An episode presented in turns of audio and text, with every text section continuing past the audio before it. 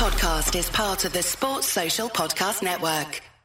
It is the Anfield Wrap in association with RedsBet. Uh, and RedsBet have got an event this week. Uh, there are 20 places going. If you go to Eventbrite and search for Smith and Brothers, Callum Smith and Brothers Q&A, uh, you can get it all there, everything that you need. There's 20 places and you can get photographs. There's going to be a live Q&A with Liam, Stephen, Paul, and obviously Callum himself. Uh, she'll be an absolutely belting event. Uh, so if you just go to Eventbrite, search Callum Smith and Brothers uh, Q&A at Hotel Tia, and it is on the Tuesday night before Paris Saint-Germain. I have with me Mike Nevin, John Gibbons, and Ian Salmon to get through this fantastic show after that fantastic performance by the mighty boys in red. Um, it is, let's do the feel of it first and foremost, John. Half time, I was worried. I'm not going to lie to you, I was beginning to wonder if it was going to be one of them. I had images in my mind of a 70, a 70 second uh, Capoue 25 yarder, making it 1 0 before the Reds gamely make it 1 1 at best, if not hitting woodwork, and d- disappointing uh, defeat on the horizon. And yet, when the final whistle goes, it felt like a consummate away performance. That's the journey of being a football supporter, I suppose. Yeah, I don't think I ever thought we were going to get beats, but you did worry a little bit that, you know, is it going to be one of those games in front of in front of goal. It took us a long time, didn't it, to have a shot on target. I think it was the Firmino one about ten minutes before half time, and even even that, you know, well, you wouldn't say it's a chance as such. And then, then Mane fashions one as well, sort of soon after. But you're just a bit worried that that uh, you know they were, were struggling to create. But that's a lot of what of these away games was like. I felt like I spent a lot of Saturday telling people around me that Watford were good at football. Yeah, uh, and like you know, the, the seventh in the league. These lads, you know, um, beat Spurs. Yeah, exactly. And, and so they're, they're a good team, and they've they've the strong the, the you know they're well organised, but they've got good technical players as well, and they needed beating, and that's what we did on Saturday. We you know it was the, the old fashioned win win the battle first, get on top, and then I thought even I thought the goal was coming when it did. I thought I thought we were right on top by then, and then to not just get one, but to, to take the game away from them in the in the manner we did, I think deserves a lot of respect. And you know that's that's how away performances often are, and we're clouded with what the other lot are doing by going three 0 up in no time at all. You know that that doesn't really tend to be how games go. You know we we need to you know remember that if these tough places to go, these are often how the how the games play out, and, and we did it perfectly. Uh, they needed beaten, John says there, Mike, and I think that that's you know it's it's a simple sentiment, but it's also I think a really insightful one. They the the, the Watford are a very good side. They're a very good side on their own patch. They've defended well all season. Uh, they've defended well not just in, in games they've won, but they've defended well in games they've lost. They, they, they can see two quick goals against Man United, but apart from that, United can't get in. They needed beating, and Liverpool found their way to do it. Yeah, I mean, they, they were incredibly well drilled first half. I think more than Liverpool struggling, I think it was the way that they were very adeptly blocking passing lanes. There was no space. You saw Firmino uh, and, uh, and Mane dropping very, very deep all the way through the, the first half. Liverpool just trying to fashion an opportunity and sort of agree with John a little bit. It, it, just before half time, the last the last 10 minutes, we just began to create a little bit more space um, begun to look a little bit more threatening. But it wasn't really until the second half and probably around the hour mark that the, the game began to get a little bit more stretched. I think, I think tiredness begins to come well, into things earlier than, than you think. I think we associate the last 10 as the time that players get tired, but there's there's an abrasive effect on players' minds and legs um, that can, can can happen well before that. I think that's interesting, Mike, in that you, you, you specify sort of 35 to 45 and then from the hour and that that's sort of where you know that tiredness thing you know for me that demonstrates that this is a wearing down, that Liverpool wear them down, begin to create opportunities from 35. Watford come back out, there's a little bit of back and forth, there's the, the disputed penalty moment, and, but whilst all that's going on, as we approach 60, Liverpool are wearing them down again, and then the opportunities start to come again. I think you can almost see, you know, when you when you take a step back from the game, when you watch it again, you can almost watch the erosion before your eyes. Yeah, I mean, you could see it in, in, in several uh, instances, and I think in the first 15 minutes after half time. Liverpool are moving the ball really, really well from side to side. We're beginning to stretch them a little bit. We're making them do more running, and then once we've once we've begun to get that in our legs, then we become a little bit more vertical with our passing. There was a few instances of good balls into feet. Mane was unlucky with a, a shot against the post, although I think it was offside. So yeah. there was that sense that the, the not that the goal was coming, but the pressure was mounting. Um, it is the buzz everyone was waiting for, I think, Ian, on the final whistle, you know, it, it, it, or more accurately, when, when, when Firmino scores and you know it's finished as a contest to go 3 0, you know, that's when you know it's over. But then watching the, the players at the final whistle, both sides absolutely shattered. Mm. It was, you know, it, when John says, you know, I'll say it again, they needed beating, you could see what it had taken out of both sides the whole 90 minutes of the game. Oh, completely. I um, I did the City Talk show on Friday afternoon, obviously, which which people subscribing won't hear because it's only on the radio. But when we were talking about how good Watford are, I was saying I genuinely have no understanding of this. After 20 minutes, I had an understanding of this. um, Watford are a bloody good football team. You were very flippant about them, I, I, was, I was extremely flippant, wasn't I? Me and John have watched them, and we were trying to say to you, they're quite good, you know, mate. but in fairness, I, I, was predicting, I was only predicting a 2 0, so it was yeah. better than I thought it was going to be. Um, no, they are. They're, they're, very, very well well drilled.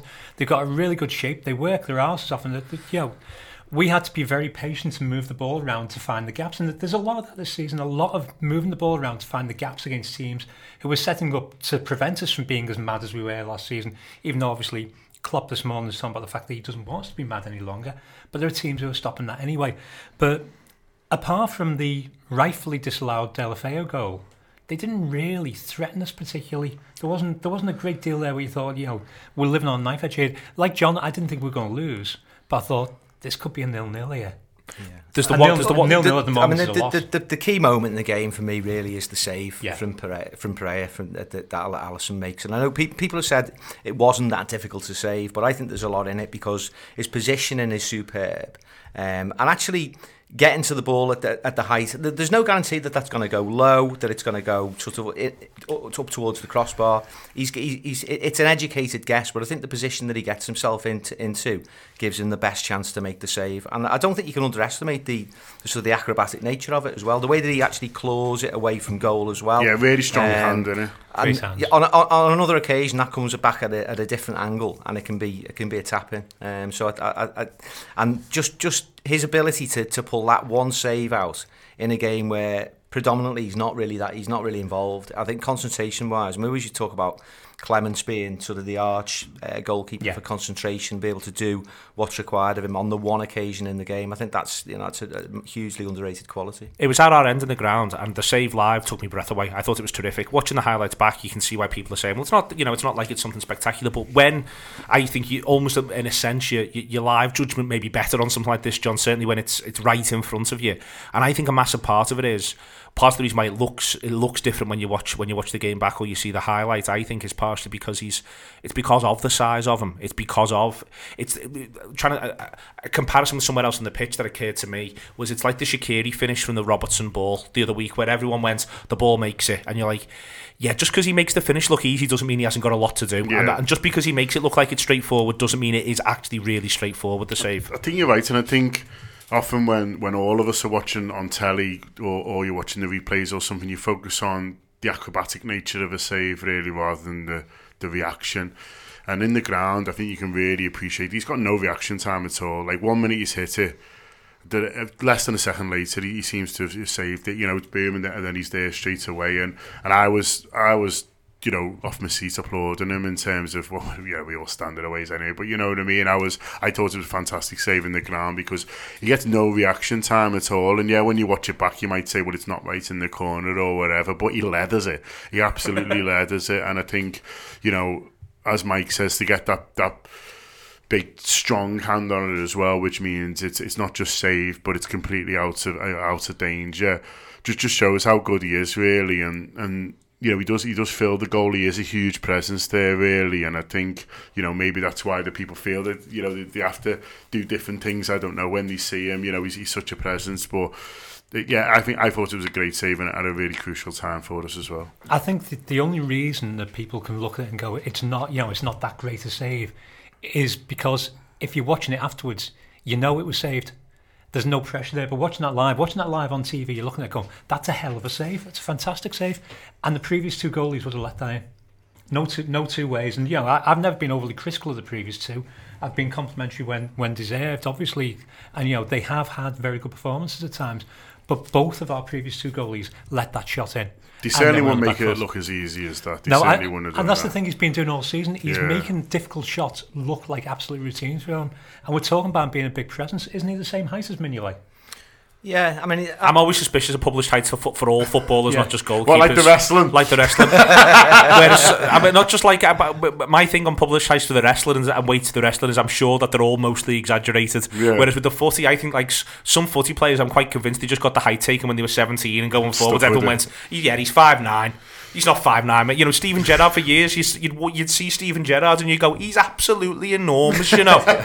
and people would go, yeah, he's six one, and I'm like, I'm sorry, he is not six foot one. Um, anyway, uh, I'm moving moving that one on. Uh, Mike, another part of the, the whole performance and why, for me, it's fascinating the managers let off at three 0 on, a, you know, when you get to see the sort of cut to on it and all of that is he's he's gone out of his way to talk about how big the whole week is. He's gone out of his way to put the whole thing in this context of, you know, what, it means to for him to the season. And again, I think you can see that across the whole performance, in that it was a performance. Again, when you get to see it in full and take account of it in full, it's a performance like carrying a very, very, very delicate piece of china. It's like we're not going to mm. let this, this. We we look after this. We're looking after this all the way through. And as I say, first half at times I was really frustrated. I wanted Liverpool to be much more vertical in the passing. I wanted Liverpool to take a few more chances. And then when you get to see the whole the whole sway of it, and you put it in that context from the manager, you can see exactly why he was as made up as he was. No, and he, uh, you know he's, right to be, um, you know, sort of full full of, of, of praise for his team, um, but also praise for himself as well because there has been a seminal change in the way that Liverpool have, have worked their way through football matches this season. There is a more measured approach. There is a there is a an, a more obvious balance between defence and attack. I think that first half, you know, Watford aren't particularly threatened. Liverpool are probing. Um, they're very, very patient. Um, and I, th- I also think as well, you, you, you can't overstate um, the calmness really in them, in the sense that it gets down to a point in the game where there's, there's, you know, there's only just over 20 minutes to go and we still haven't scored. And yet we're still patiently moving the ball around and looking for an opportunity. And I think that the thinking is that we can adopt a more measured approach, but we've got enough quality, we've got eno- enough there's the, the, the, the, the quality in the front three is that there will come a point where someone can prov- provide a moment of inspiration. It, and the, the first goal, it's actually sort of three moments of inspira- inspiration in one. Yeah. Uh, in the sense that, I mean, Firmino's pass, I don't think you can overstate how, how good that is, the weight on it. But also Mane, the, the, the way that he actually stretches to get, get it under control, that's a, that's a brilliant piece of skill. And then to be able to, to get the ball across and actually pick Salah out. And then I think Salah, although the, the keeper makes a bit of a hash of it, um, but it's a real it's a real poacher's finish, and I think that's where Salah as a number nine is beginning to, to, to, to sort of grow a little bit in the sense that he's he's becoming a poacher of goals as well as a scorer of the more spectacular goals that we saw last season coming in from a different position. Um, it was a. It was an explosive goal, really. The run for Mane's the business, Ian. I think it's the, the arced run, and and all the way through the game, I think you, you know, I love watching Mane in terms of seeing he, nothing's ever in a straight line. Almost nothing he does sort of operates in a straight line. Everything is he, when he when he carries the ball, he tries to carry it across at an angle to, to, to make sure he can he can keep people away from it. That run's a really good example of one where he's going absolutely full pelt, but he just is the arc of it is just is, is Ian Rush esque.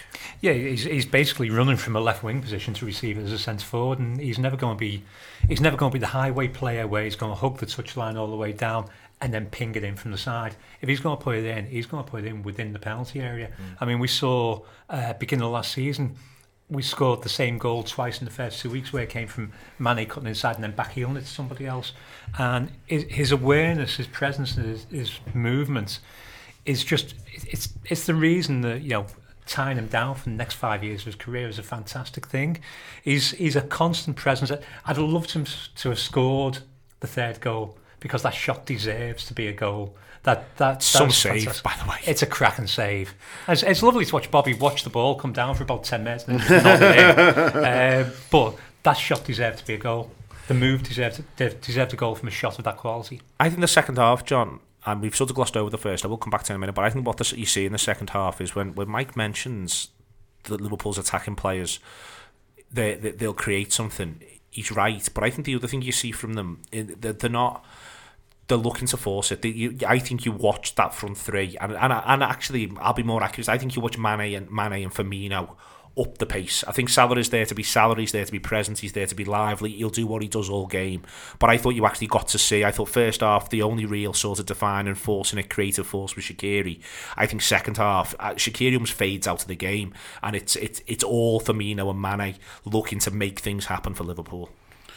Yeah, no, definitely. I think I think that's that's that's a fair assessment, really. And I think Firmino, um, you know, there's been a lot of debate over his shift in position and stuff like that, and I think maybe it might just take him a little bit of time to adapt. I think I don't think there's any reason why why you can't you can't sort of just to play that role. And I think it's it's interesting that the Klopp says, doesn't he, that he, he, there was 20 German coaches watching, uh, you know, the, I mean, I don't know how you get in this mob of, of, German, of German coaches who just, go, who just go around watching yeah. footy. Like, it sounds all right to don't me. Don't actually do any coaching, just no, no, yeah, yeah, yeah, just just going around watching watching boss players. It sounds all right. Um, but yeah, but but he said they, they all they all just raved about Firmino after the game, and you know I'm sure I'm sure Jurgen sort of deciding obviously what, what, what bits of that conversation to tell and, and what not to because but but you know the, the, if they were raving about Firmino they're right too in, in that. I think I think he was I think he was excellent. I think you know his his vision's obviously great. His understanding of the game is is, is his, his, his, his general fight and, and, and his you know his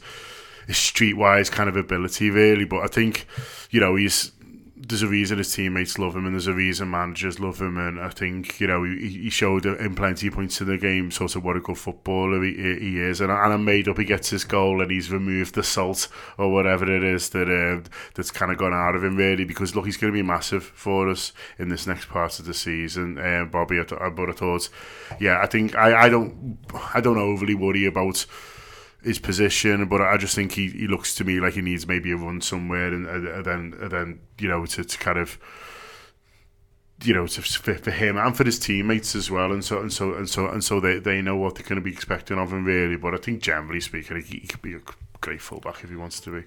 it's, it's one word I think he's. I, th- I think that there's with them, Mike. They they are. They, they're smart. I think this is my main sort of. I think this is the thing that gets overlooked, and I think it gets overlooked for a variety of different reasons. But I, I, I the number of times I come away from games so unbelievably impressed with the intelligence of the front three and with with with with, with, with Firmino and, and Mane in particular, as I say, because I think Salah's intelligence it's more roving, it's more it's more final third slash penalty box, whereas Firmino and Mane are very much they're not just final third. They mostly want to be there. That's where you want to see them, but I think they're the ones who who are best able to to to set Liverpool's tempo at times. I think we want it to come from elsewhere, and that's completely understandable. But I think it's them who say, no, no, this is the way this game is now. We're the ones who change the game for Liverpool. Get us the ball faster by all means, but that then that's your job. Not done, but you haven't got a lot of other things to do. Yeah, I, th- I think what I liked about the pair of them in the second half was that they took more responsibility to get Liverpool on the ball. I think first half there was a, there was a sense that everything was being left to Shaqiri. Shaqiri was popping up in all kinds of spaces in the way that we've seen him do very well in recent games, and there's been the clamour to get him into the, into the team. Um, but I think it, to a degree, it takes a, takes away a little bit from uh, the effectiveness of Salah and Mane in the sense that he's on the ball a little bit, maybe too much.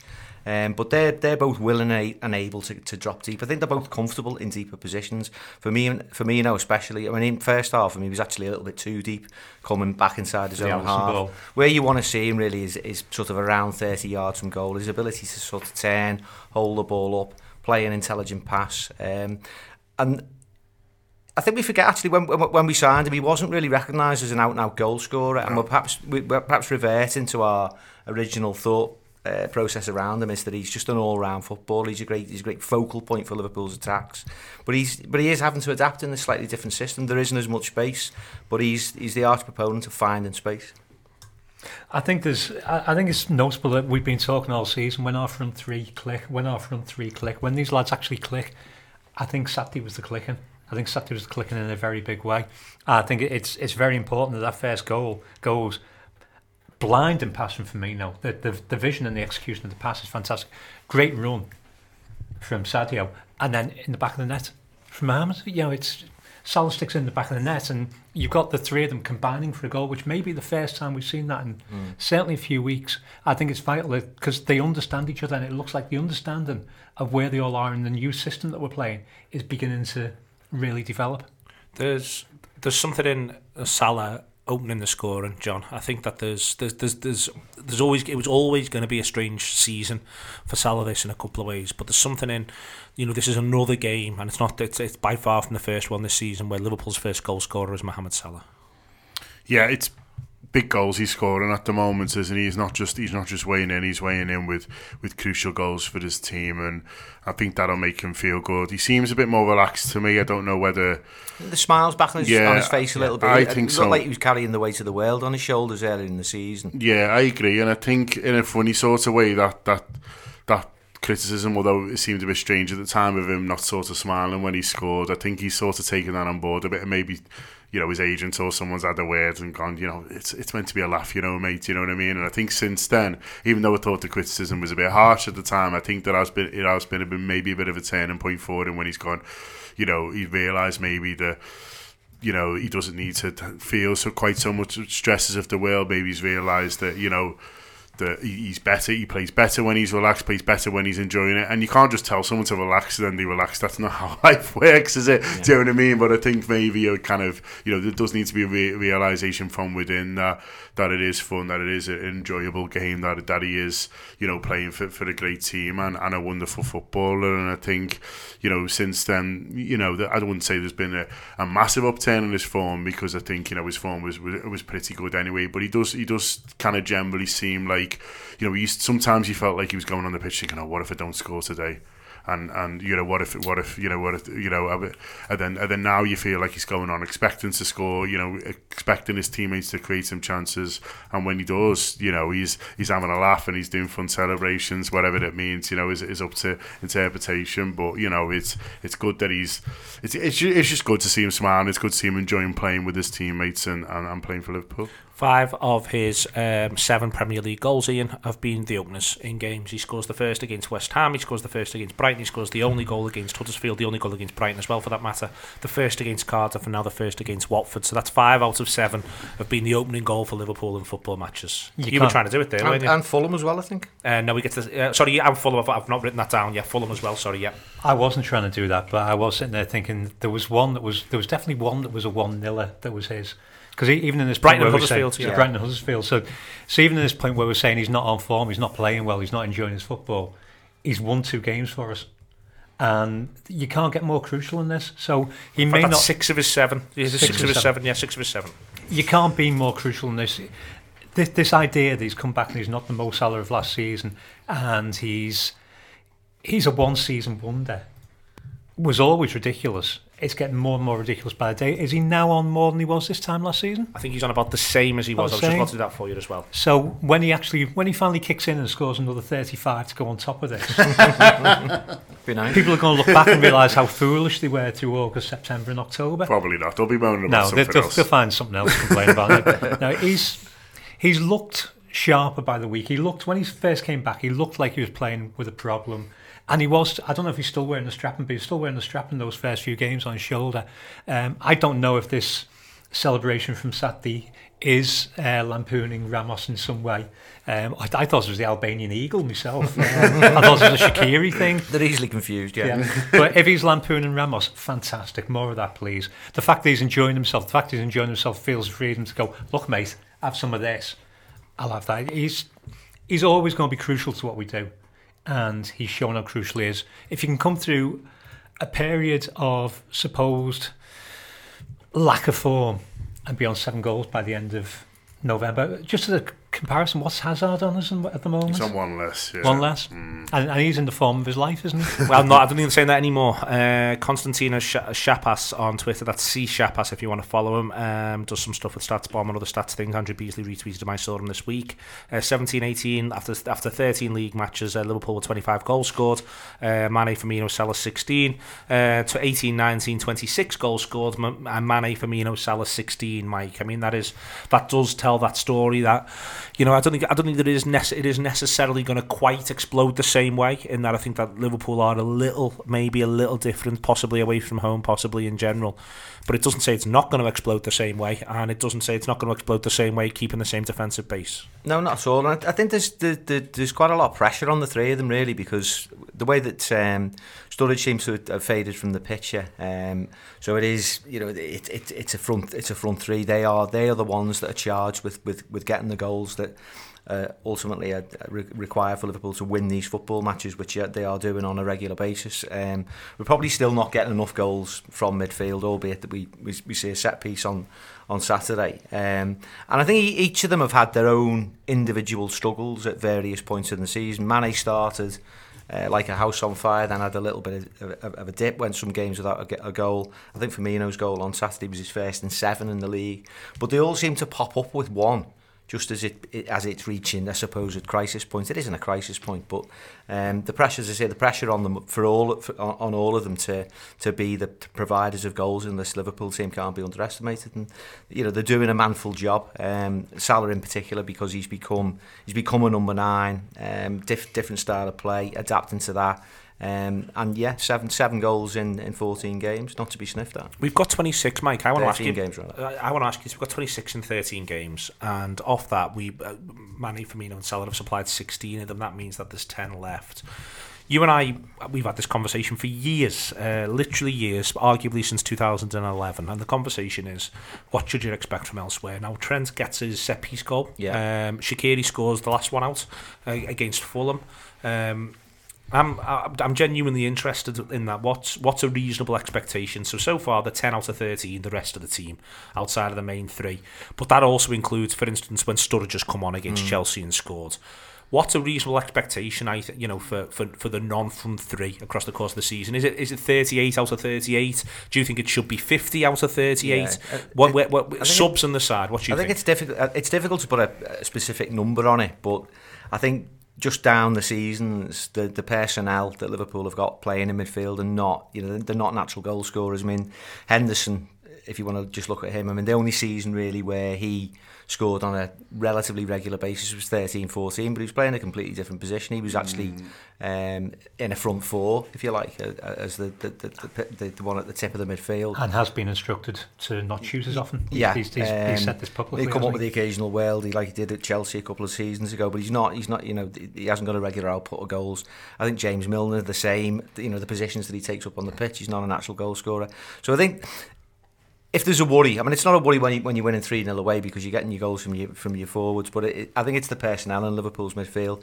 The most obvious um, solution to that will be to get Keita into, into uh, some kind of form and rhythm and playing games. I mean, he hasn't played for, for so long. He's the one that you would have thought would have would have augmented the attack for goals. Um, but we've become relatively adept at scoring from set pieces as well, and I think that offsets it to a degree. Um, but it is a slight concern just uh, looking a bit further forward, I think. It's one John, where again, sort of, I'm, I'm, almost in the hypothetical universe where I'm, you know, I was having, I'm having the conversation a little bit. I was having in my head if we hadn't gone on and won the game at the weekend, which is to say we can't always look at these lads and have them do the business for us. But that's why I think Trent's goal is significant. I think it is the idea. Yeah, it's a set piece, but I almost don't like, and it's a brilliant set piece. Don't get me wrong, but I almost don't want the set piece part of it. I want it to almost be overlooked hmm. and have us say, you know, lads, this is there's room for the rest of you. You know, I was really pleased when Shaqiri scores, uh, gets himself on the score sheet against Fulham. I think that there is there's room for, for, for, for a couple of them to come to the party a little bit more.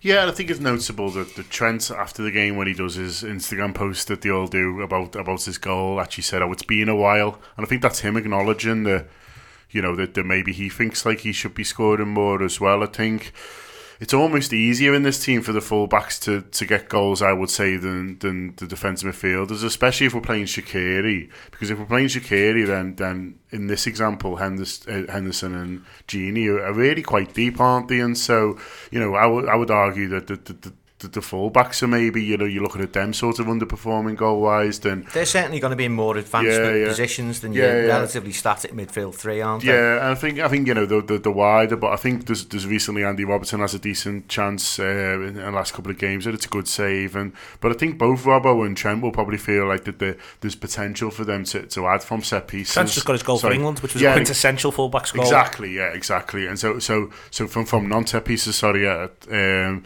so I think I think that I think Virgil, you know, he, he, scores an amazing goal for Holland, but it's a reminder that maybe you know that, that we, we should be asking a little bit more from him as well. I mean, you know, I mean they're throwing him up front last minute, which you don't want to see too much because it means you you're sort of a bit desperate. But you know, he's well, he's got Everton next weekend, which is maybe is the one who he scores against. So so so maybe he's maybe he's waiting for the Blues. But but I think I think there are opportunities there. I guess is what I'm trying to say, and I don't think it's necessarily as as easy as or as simple as just sort of looking at the midfield because sometimes they're, be, they're being asked to do kind of you know certain things. What I, what I would say is that you know in, in these counter attacking goals like like the third one, I would like to see us commit a few more men forward in those situations. And and in situations like that positions almost don't matter do you? You see you hmm. see like Andy Robertson you know he's the one absolutely hurtling down. for it isn't he? And he, he is great for it. And Gini's great for it just before that as well. But something like that for, for Henderson who's who's who's a great runner who can really tear it. He's like an old fashioned cross country runner in school, isn't he, Henderson? I think in those situations,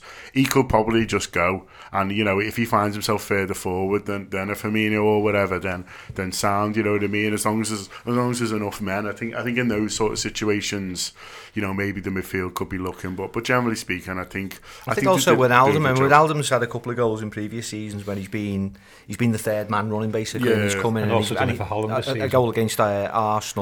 Um, one, of one of the best goals at Anfield in recent years. Goal against Man City, uh, arriving late with a header. Um, he doesn't seem to be committing um, that far forward, but again, I think that's probably down to a slightly more conservative style of play. Uh, before we get on to Henderson and the sending off, Ian, um, I want to talk about the two centre backs, and I think it is the two centre backs. I think watching the game back, it's I, I whoever plays next to Van Dijk is going to get hippied to Henchoz. Um, in that, you know, the number of games you come out of going back when those two were a partnership, and everyone just talk about how absolutely fantastic Sammy Hyypiä was, yep. and completely not talk about the fella who was next to him. Um, and so I do want to sort of do the pair of them. They don't give um, whoever, whatever combination of, of, of attackers front two, and they are left to deal with them a fair bit. That front two, man to man, neither neither Deeney nor Success nor Deulofeu, um, nor Andre Gray get any get any significant sniff right the way through the whole game because of both Van Dijk and Lovren. Both of them are excellent. Both of them win the battles.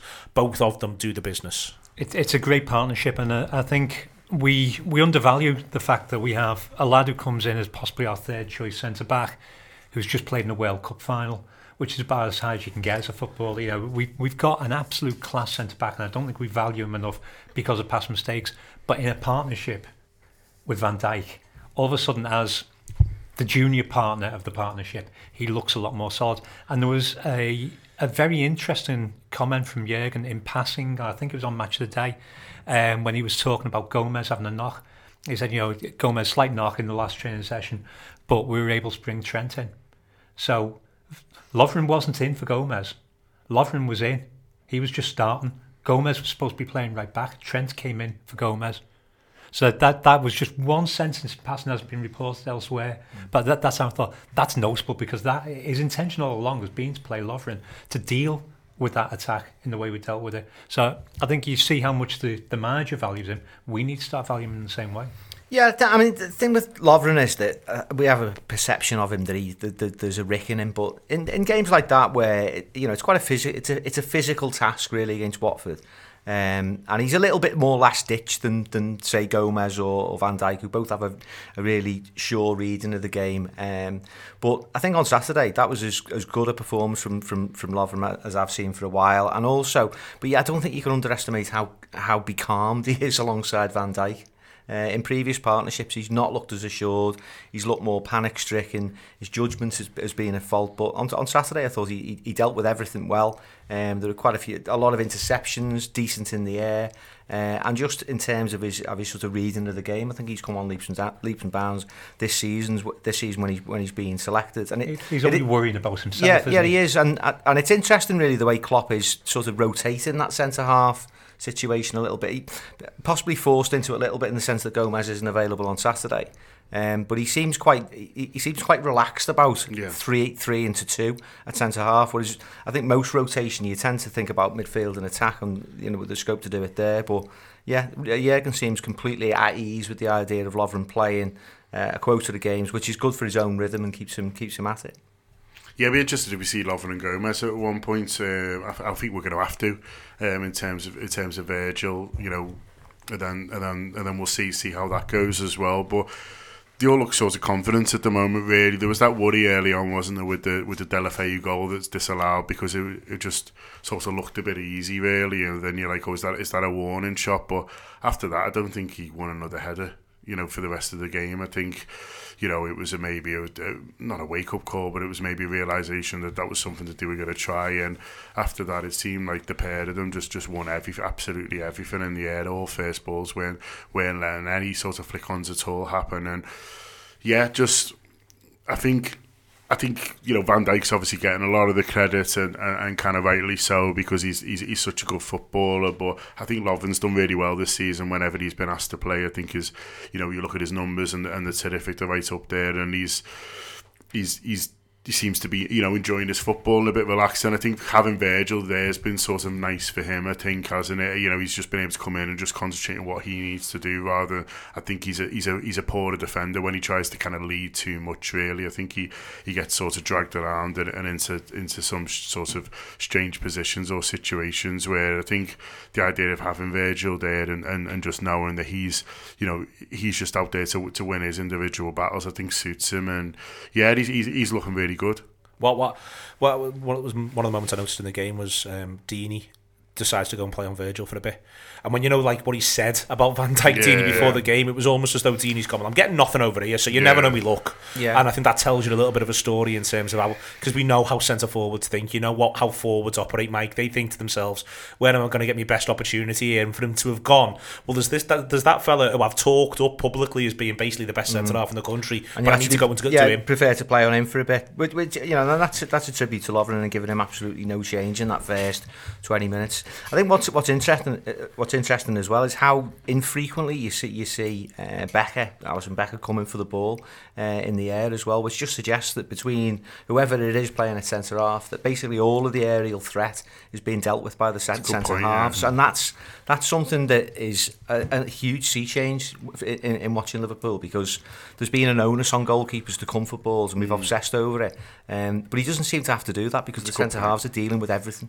Um, the sending off then. It's completely unnecessary john. The frustration was and again uh, if, if you didn't see the match in full uh, even if you did i don't know what was on a stream or anything like that but you see two minutes before henderson gets sent off john moss pulls him to one side and says if you do another one i am going to send you off. That doesn't come over a match of the day. The commentator mentions it but it doesn't come over a match of the day. Uh, he says I am going to send you off if you do another one. And then he just goes and does another one two minutes later. And you're like, come on, lad. He, to be fair to Moss, who I'm no, no fan of, he, he couldn't have made it any clearer. No, no, he's, he's got no choice. And it, it is a frustrating one, really. We were just chatting you know, before before recording about how rare it is to see a Liverpool player sent off, and so you know, it's not a it's not a widespread problem that we need to be sort of worrying about really in, in discipline. And you know, Henderson, I can't remember the last time he he, he kind of got sent off, but Man City 13-14. was it? Was that yeah, the last time? Yeah, yeah, one, yeah, yeah, that was yeah. that was a sort of a big one. I think. Moss's fault. Yeah, I mean I mean, I would say that maybe you know it was it was sort of decent practice for them. Sort of looking back, I mean, I was worried when it happens. You know, it's two 0 You think if they get another goal straight away, then it's going to be nervy. But I thought the way Liverpool dealt with it, um, you know, it was was was fantastic. We obviously go on and and and, and scored scored another goal, but but so how, how we defended, the calmness, uh, the shape was was all sorts of excellent from there. And Henderson will probably learn from it as well. I'm sure he's very frustrated with himself for doing it. But yeah, it was it was daft, and it and it could have been sort of more costly, really. And so we sort of got away with it. In that, I don't even think it was necessarily a position where he needed to get involved. No, it was, got two behind It was completely yeah. unnecessary. It was, it was wide. What? It was wide. It was deep. It was, and you just, I mean. The, the, the fella's literally there to come on for him. You know, he stood there, he stripped, and you know, it is, it is, it is a frustrating one. Really, he almost needed. It's funny as well because if it had been someone else, Henderson probably would have had a word with him. Uh, yeah. You know, if it had been, say... When he gets the talking to from Moss, you mean? Yeah, yeah. And then, so I think if that's, say, Trent Alexander-Arnold, then Henderson's probably over to him and just say, like, keep your head, keep your head. But because he's the captain, no one sort of does it for him. And maybe that's where, you know, it's one of the problems of being a captain. I don't know. You're like, who's... who's maybe Milner would have. If Milner would have been on, but, he, but he's not at that point, is he? No. Yeah, and so um, so it's a it's it's a frustrating one, but I think you know, hope you know he will learn from it. And as I say, I don't think it's not this widespread issue. We're not getting lads sent every week. Do you know what I mean? It's the no. first time I can remember. I think it was a sign of, for me, it was a bit, a little bit of a sign of Henderson's inner frustrations at the way this season has gone for him as well. Um, in that um, exchange with the referee, he had quite a lot to say for himself, as well as the referee sort of pointing out that he was he was one uh, more indiscretion away from a red. Um, but then to, to have that talking to and then to do something like that, um, I don't know whether the idea of Fabinho coming on to replace him played on his mind a little bit, uh, saying that, that there was a need for him to be taken off, that he couldn't be trusted to commit another foul, and that's almost uh, he's almost gone into self-destruct mode was, there. But I do think I do think that the way you know he, he, he's had injuries, he's not play, he's not been played regularly. I think everyone would, would, would agree that he's not been at his best. There's, there's this, this constant dialogue amongst Liverpool fans as to his merits. I, think we all know he's a he, he's a fine player and he's probably in Klopp's first choice eleven when fully fit, when he's ticking. But at the moment, we're just not we're not quite seeing the real Henderson. I think he knows that himself. One of the things about it, Mike, is that for me, it showed. Uh, like I was at times during the first half, willing him to go just to, just to shift it forward faster but he's following the manager's instructions. He's not being impetuous, and I at times I would like him to be a little bit more impetuous in general. But I think that you get to see that you very much get the impression he's doing what the manager wants him to do uh, with that sort of mm. thing, and that's where for me that's where it does sort of seem out of character. And that's one of the reasons why it absolutely did me head in. In that you know by all you know it, this weird sort of the very fact that he, he acts in such a rash manner when so much of the rest of his game appears at times for me almost to be too controlled, too controlling perhaps. Mm. He then for then to to do that. It, it's out of character in the worst possible way, if you know what I mean. It's out of character in that sort of. Well, yeah, I'd, I'd almost rather you'd have tried to force it three times in the first half, mate, than go through this. Do you see what mm. I mean? Yeah, and I, I, I don't know whether the, just the responsibility of captaincy is weighing on, on his mind a little bit. Um, when when you're captain captaining a side and you're not at your best, sometimes you will make rash decisions. Um, and I think you're right in saying that in terms of his overall play at the moment, he's playing really, really within himself. Um, he's, he is taking the easy option the passing is predominantly sideways, which is the thing that people criticise uh, him for. When he's at his best, Henderson is snapping balls forward, um, you know, intelligent vertical balls, balls that break the that break the lines. And we're just not quite seeing that from him. I think there's a there's, there's someone who's who's wrestling with with confidence, wrestling with belief. Um, you know, it's still not that long since he had a really really debilitating injury, um, and I think just you know, sort of game to game, week to week, he's, he's still wrestling with some some inner demons. There's there's something about um, about it, Ian, where it is it could have cost us. Um, the thing that most pleases me in the way in which you've seen you've seen us do it for, for a number of different players uh, across the course of this season and the second half of last season is he gets dug out. He gets dug out by the fact that those lads go on and they play they play well in his absence, as John says before. They get to learn from it, but he gets dug out. And that there's there's another world where we spent the entire we, you know those people who are choosing to spend the entire weekend talking about it. Well, that's their concern. But there's another world where people are spending the entire weekend talking about this, where it goes back to two two, and it looks like it looks like a hugely irresponsible act, and you go from there. But his teammates dig him out, and in fact they go on and score the third. Yeah, I, th- I, think the, the Twitter reaction to it has been absolutely ludicrous. It's um, you know just given, unfollow people and just unfollow them. It doesn't matter. You don't have to I, listen to them. I think that's unfollowing like four thousand people. That's fine, mate. Um, I would. Um, I have. It has been. It has been utterly embarrassing. Um, the lads has made a mistake. Now I I didn't because I, I, was watching RG Arg stream on a, very, on a very big screen in a packed pub. Um, I didn't realise he'd been booked for the first one, so I was looking at going, that's never a red. Now to be told he'd already had a yellow. It, it is. It's a careless yellow to take. It's it's the a, first one's a great yellow, by the way. the first yellow, one's yeah. like, for, for, honestly, it's a yellow you could have framed. Yeah. The first one's absolutely spot on. It's gorgeous, the yellow. Yeah, yeah it, it, takes it, but don't do the second one if you know you're on the first. I think, it, as Mike said, it is. It's the frustration of knowing you're not your best. It's not quite happening for you. We've got this lad that we bought for 40 million quid who plays in your position, who's seven years younger than you. You know, he's, he's being threatened for the first time in his career at Liverpool with somebody who's a real, possibly a realistic replacement for him. And it's it's probably you know you probably want to prove things too much, but as, I think we've seen this once or twice before where frustration can let his head go a little bit. Mm. I can't think of the specific moments, but I think we've seen it once or twice before where he's put himself on a bit of a knife edge by just getting a bit too involved. For me, the daft thing about it is the derby. I would want Henderson on the pitch for the derby because he knows the game. He understands. But that was the certainly in Klopp's thinking else. when he's lining up to the substitution. Yeah, probably because it, the only reason it, it, can happen, and it does, and it does happen. I, but, com- I completely agree. Com- completely agree on the derby. But yeah, we, we go down to ten, and you don't notice we've gone down to ten because it doesn't disrupt the play at all. We we rearranged very well. I don't even know what shape we rearranged to, but we rearranged very very well, and we kept control of the game. I don't even how how long was it? Fifteen minutes, ten minutes? I don't think it was as long. There was about eighty-two minutes to the 82 goals. in the it's a, yeah, it's a good. It's a good So ten minutes. 10, yeah. 10, 12 minutes basically, isn't it? um, managed jubilant afterwards, John, and he, he goes out of his way to mention he only had one session to prepare them. Um, it's again a reference to his own respect for their profe- professionalism, for their intelligence. Um, he, he, you know, I think that's you, you do sort of get that sense of him from sometimes when he speaks about his players that he and, and again that's one of the reasons why I think the Henderson thing will have stuck in his craw at the time. That It was hugely comic, by the way. It was right in front of the manager. Yeah. Um, But he almost kind of trips over Fabinho waiting to come on, doesn't he? Yeah. Yeah. Um, the, the, but there is something I think where the manager is is overjoyed with, with what these lads can do. Going to somewhere like Watford, who are a very good side, to have won that game the way in which they have, you know, I think he's delighted when they've only had one session to work on stuff. Yeah, I think.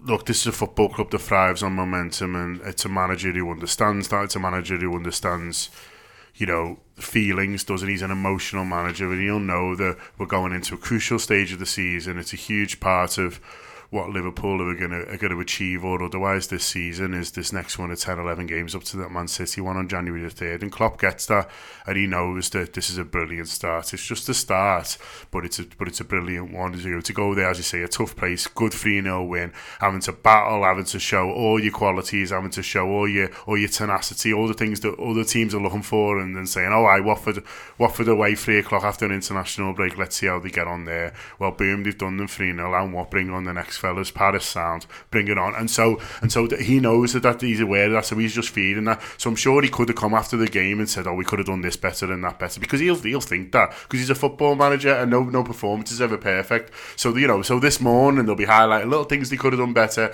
little moments where we could have used the ball better or things like that. But after the game, he's not going to bother with all that. He's just going to say we were great because we were. But also, you know, he knows that it's it's all about positivity this point. It's all about believing that we can that we can do good things this season. It's all about going to Paris and, and knowing we can get a result because I know we're going to come on to that but it's a it's a funny game isn't it in that a draw is normally a great result and for this game it's sort of not It's neither in or there, is it, really, yeah. And so and so he's so he's in this situation where, and then it's the derby at the weekend and he'll always he'll always just want to beat Everton because he knows that it's you know how much it means but also at the moment you know you need to be beating more or less everyone it seems to, if you if you even want to come second. And so so you're in this sort of mad situation. So he gets it. So I think it was a you know, it was a, it, a quote that you use, isn't it? Where, where uh, I think it was a Mourinho quote where you say the, the the start of the next game is the is the is the is the press conference to the last one, and I think it was very much an eye on that. It was very much a, these lads are serious. These lads know what to do and bring on this next group. John's doing Under the Lights later on today. Looking forward to listening to that. It's your perfect Paris Saint Germain preview available on TAW Player for £5 a month. Also, be doing the review with uh, Sean Rogers, where we'll be going in depth about Watford in the first place and what Liverpool were thinking. Ben Johnson on that as well with me. £5 a month to subscribe to the Anfield Raptors. No better time to do it because the games come thick and fast. They get better and better. And this is the next big one, Mike. And it is a funny game. It is, we've managed to, between us, Napoli, and Paris Saint Germain, fair play to us, we've managed to bring the, the Champions League knockout stages early. Um, Yeah. It's, it's phenomenal work. Um, go to Paris and win. Yeah, um, we sort of get two cracks at it, really, don't we? Um, Yeah. Although I think if we win on uh, Wednesday, we actually we, we, we do qualify. Yeah. Whereas against Napoli, should we need to win that game, it's it's not quite as cut and dried as that. Uh, we might have to win by more than one goal. Um, so this it, it sort of feels like a little bit of a free hit, and I think that Yeah. to an extent will determine his thinking in, in, in terms of the way that we actually approach the game. Um, as far as the, the lineup is concerned, I mean, I think it almost picks itself in the sense that Henderson probably will play, uh, given that he won't be available for the derby.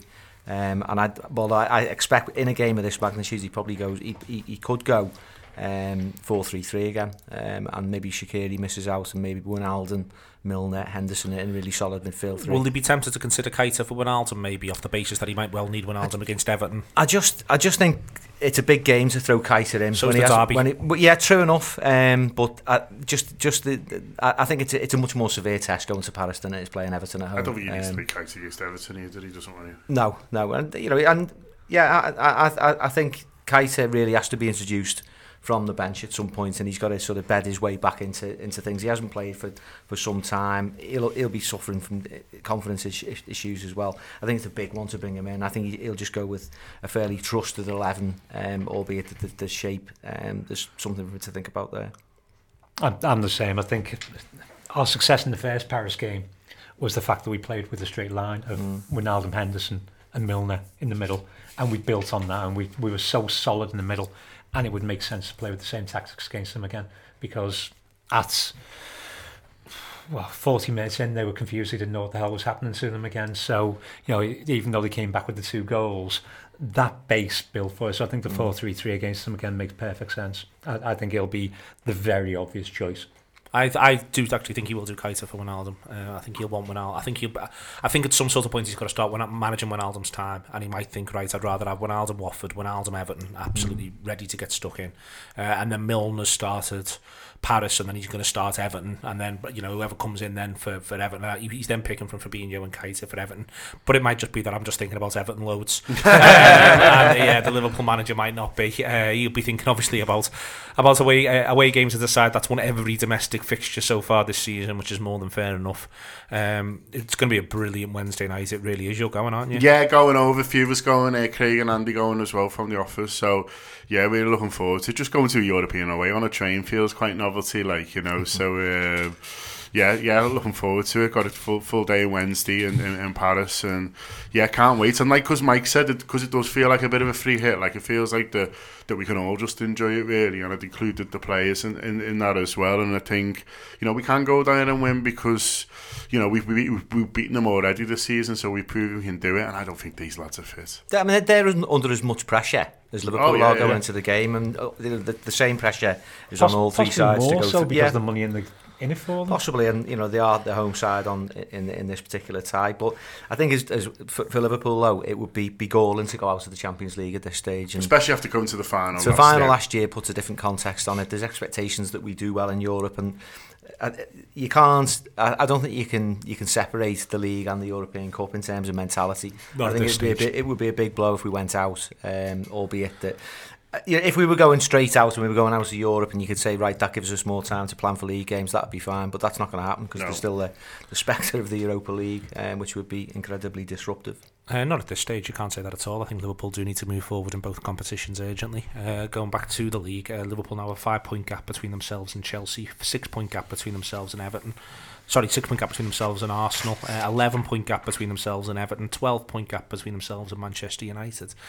It's I think uh, I think that they Manchester City supporters at the very least, uh, but I think also maybe just maybe a few of the staff, a few of the uh, the backroom staff, a few of the the, the directors, Ian Salmon. I think they'll have checked the uh, the Liverpool scored at half time and thought aye aye. And then I think they'll have checked the Liverpool scored at the final whistle and thought oh no. Yeah. I think Manchester City's strategy this season is burn Liverpool off demoralise them batter everyone be great until Christmas. Liverpool have just got to hang on in for dear life.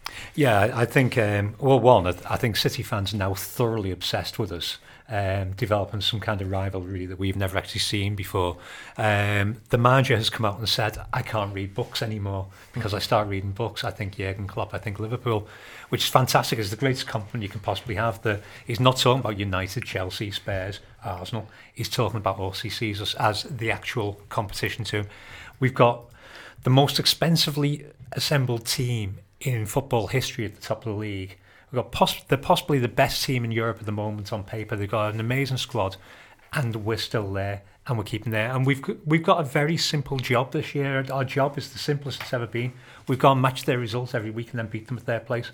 and we do that. That's and we've won the league. Yeah, I think and, and it's also interesting to try and reverse the mindset and the way that, like on Saturday, you hear that they're 3 0 up after 25 minutes, and that's deflating. Yeah. That's debilitating to our moves. But I, I think they're feeling they'll be feeling the pressure in exactly the same way. It's just that it's not it, we don't feel it as acutely because we're not in their shoes. Um, and sometimes when you're being when, when you're being pursued as well, that that can, that can be that can be that can tie you mentally. I think, yeah. and the, the idea that Liverpool are just hanging to their coattails. There's no there's no gap appearing.